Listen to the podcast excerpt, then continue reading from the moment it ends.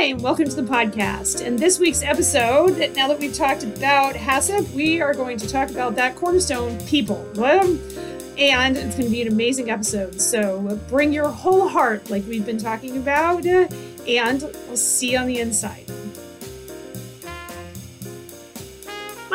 Food Safety University. I'm Dr. Michelle Fanninsteel, and this is the one podcast where you can get everything you need to know about food safety and how to run a food manufacturing plant for all of those small and local food manufacturers. If you are into local and sustainable food and agriculture, this is the podcast for you. Every week, we cover new and original ideas around how to get the most out of your HACCP planning and how to get your plant up and running and continue running in a way that fulfills your dreams. So grab a pen and paper because every week you're going to need it. See you on the inside.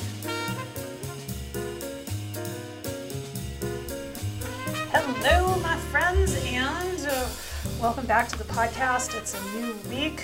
The weather has cooled down some, fall is coming, and I am super excited to be here and recording all of this stuff with you. There's lots and lots and lots of good things going down here at Dirigo Food Safety. Uh, you know, the first thing is that where I'm here because I deeply believe in the power of local food to go out and change the course of how we live every day. And it is such a blessing to be able to do all of this work uh, with all of you. And so, as we're, you know, almost finished up with the quarter and rolling into Q4, if you're serious about your business, now's the time to talk to me, okay? I just did a pricing analysis on grass fed beef prices, and it's staggering how much money you can make. But you know who's going to make the money is the people who are willing to be brave, who are willing to find the resources to go do it, and the people who are like willing to step out of where they are comfortable. Okay.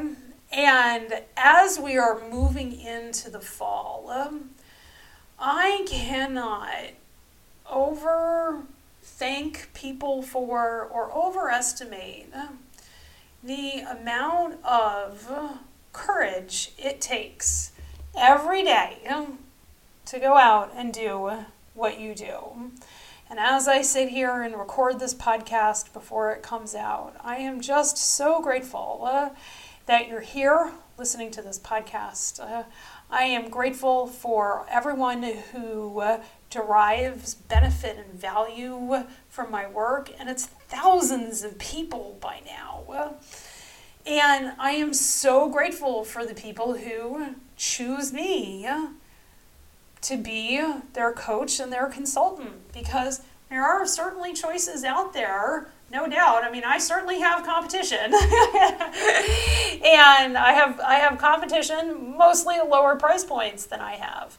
But you know, working with me, it's a luxury and a privilege. Um, and I like it that way. And I think my clients like it that way because being able to sit on the phone with me for an hour and a half and, and really go through numbers and recognize how much money you can make doing a, a process.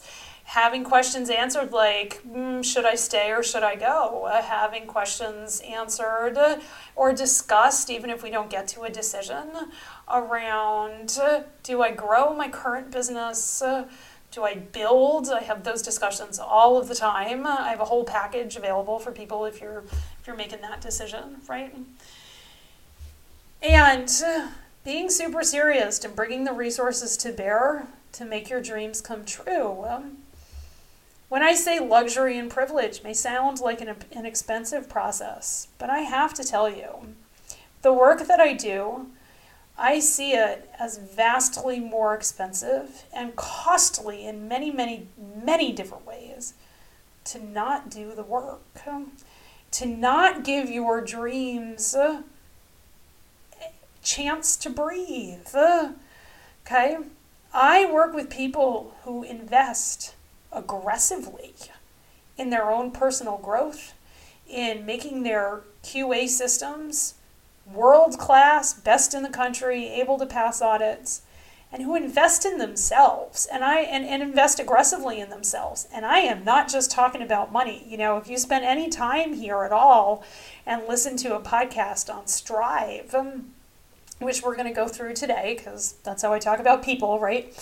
Uh, if you've listened to that at all, I always say, uh, you know, the I in Strive stands for invest, and it's time, talent, and treasure in that order.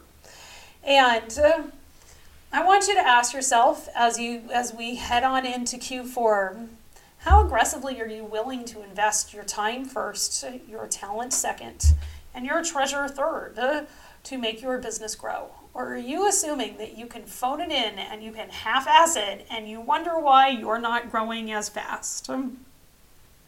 Wonder no more, people, okay? And the ability to invest in your business itself is a complete luxury, right?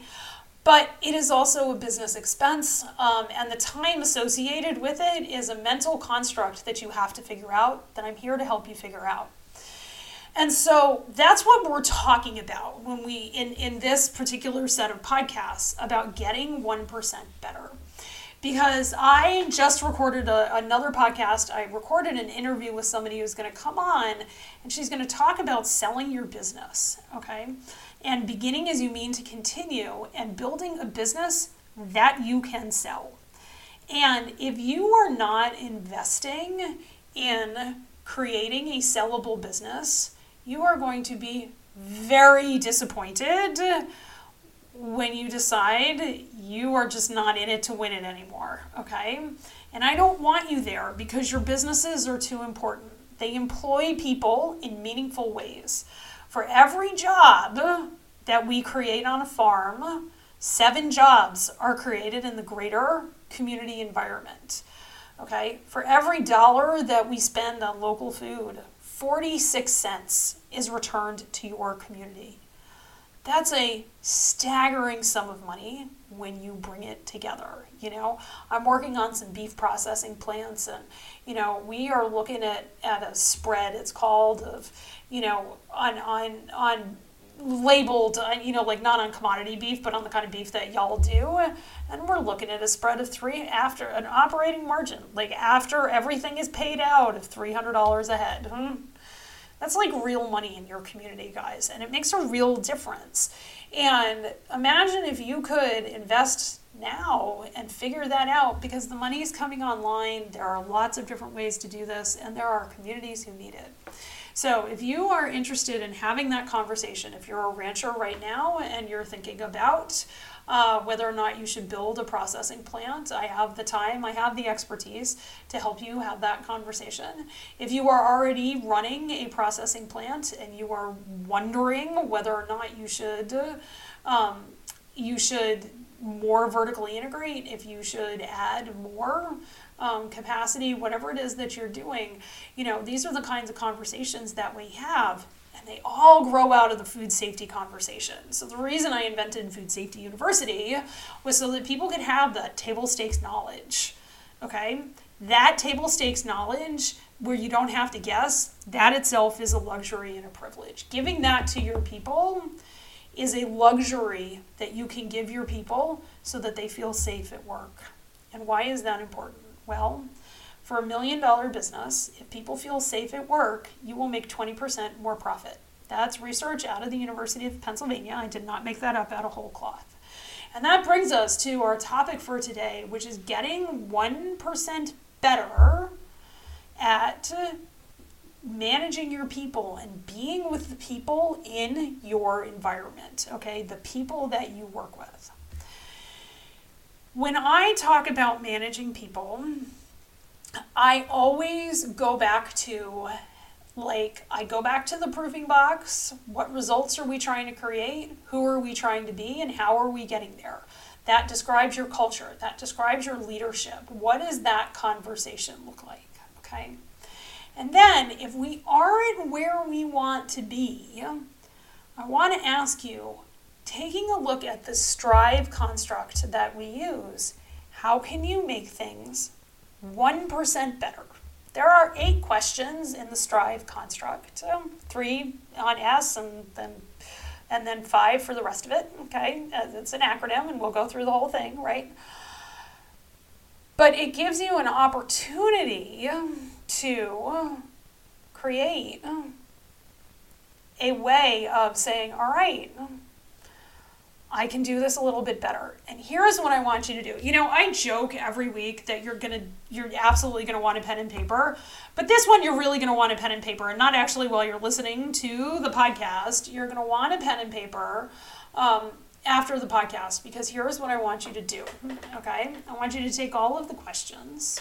All right? And I want you to think about your departments um, or I want you to think, you know, you can think about it per department. You can think about it per person if you have a small plant, a little overwhelming if it's a big plant. Uh, you can think about it per, per uh, product that you make. But I want you to go through the questions and say to yourself and write down what do I think about this? Um, okay.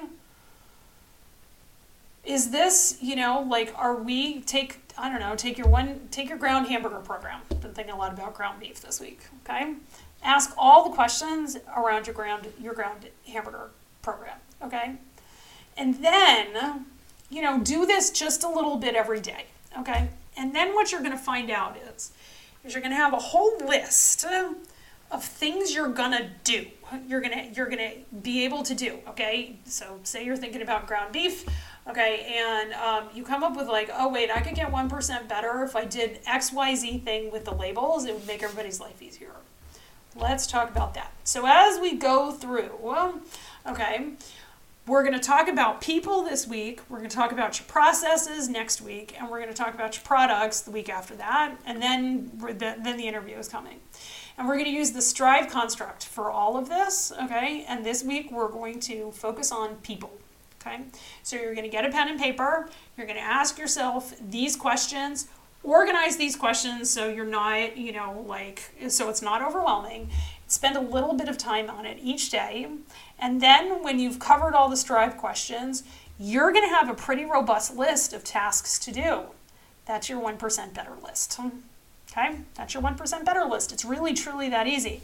So I want to dive in. All right, so strive. My strive construct, which I love very, very dearly, and I came up with, oh gosh, it's going to be like five years ago, but I know. Uh, and I use all day, every day. Use it with my kids. uh, use it with my clients. Uh, use it. I use it in business analysis. As a matter of fact, when I go out to uh, when I go out and I do um, uh, due diligence on plants that are getting bought, I use the Strive construct to di- to di- diagram, diagnose, talk about um, how the plant culture is doing. Okay, so let's talk about your people, all right? And say your people are, this is a pretty easy way to do this. Say your people are, you, they have a scale of performance, okay, from zero to, they're never on, which is like they're never on time, they are, um, they come to work high, they are literally the worst employees you've ever had. Okay, so that's like a zero, and then of course ten is is the best employee that you ever had. Well emotionally regulated at work, uh, helps you know like leads others to be emotionally regulated. okay, so on a scale of zero to ten, start thinking about your people and asking these questions. All right, if you have a small group of people, do this individually. Right. So the first question I want you to ask yourself is and you've got to listen to your gut around these answers. Is this person physically safe to do their job? All right. Now, that question, in the largest sense, the answer is probably for most of your people. But I want you to get down to the nitty gritty because we're talking about 1% improvements here, guys, right? If it's a manager, are they physically safe in their office environment? Do they have a pretty good ergonomically designed office? Is there something in the in the chair or the table? I've been in plenty of places where the chairs come from God knows where, and by the end of the day, everybody's like crossing their eyes, their backs hurt so damn bad.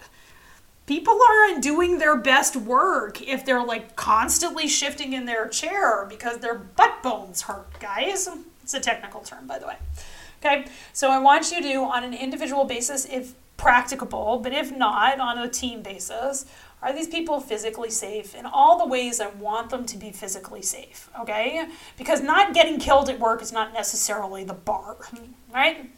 Now, I want you to think about whether people are financially safe. Um, okay, are these folks financially safe at work? They will tell you, okay? If they're talking about their credit cards all the time and how much money they owe, they do not feel financially safe.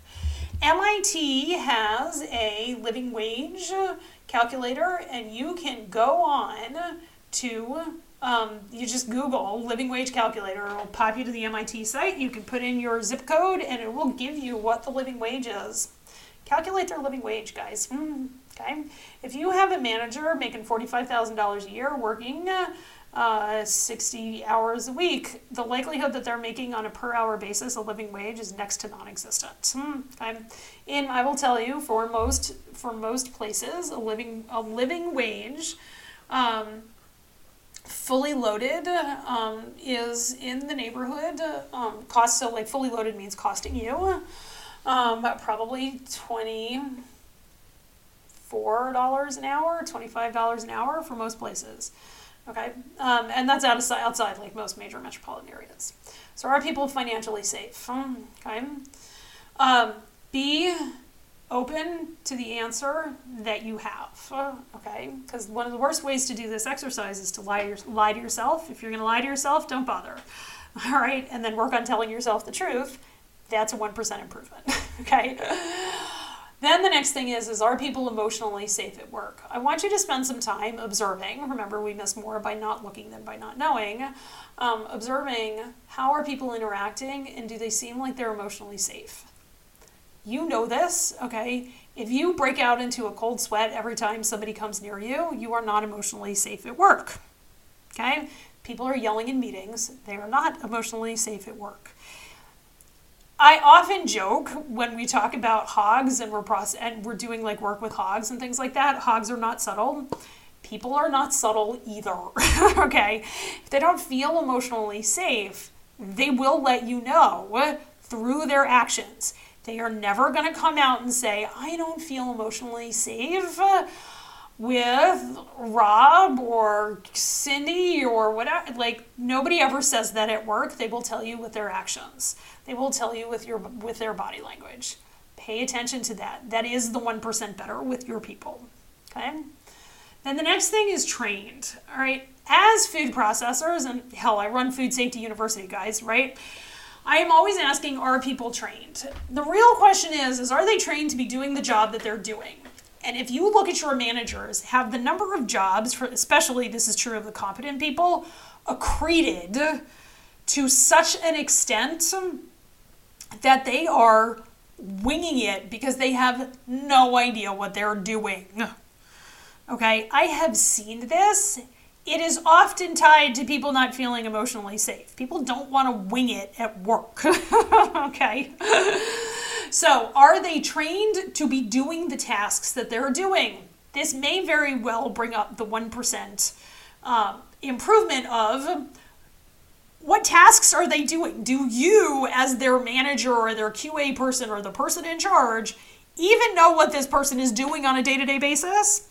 Finding that out that's a 1% improvement. okay? So go find that out, right? And, and and ask yourself and then see what you can do about getting the person the training if that's the a part of the job that they like. All right? And, and you will find out if it's through these questions if it's a part of the job they don't like. Um, all right, so then the next thing is is respected. Is this person respected in their um, interactions? Do they have owed respect and earned respect. And we all know the we all know the the, the folks who have been around uh, the block and have been there at the plant for a long time, and they have both owed and earned respect. How is this person showing up? Um, how are other people interacting with this person? Um, and is there a way to make improvements? Okay. Now, self respect, usually we talk about self respect I caution you against making judgments about people's self respect in this exercise. Let's stick with owed and earned respect. If people lack their self respect, if, if people lack self respect, it'll show up in other ways. Okay. Uh, so then that gets us to the I in Strive, which I've already talked about a little bit. And my question for you is is have you made the appropriate investments in time, talent, and treasure in developing this person? Is this person making investments in their own self development? Okay, even if it's not their own treasure, which I don't recommend. Okay, please don't make your people pay for CE first and then pay them back because that is classist AF and not something we do.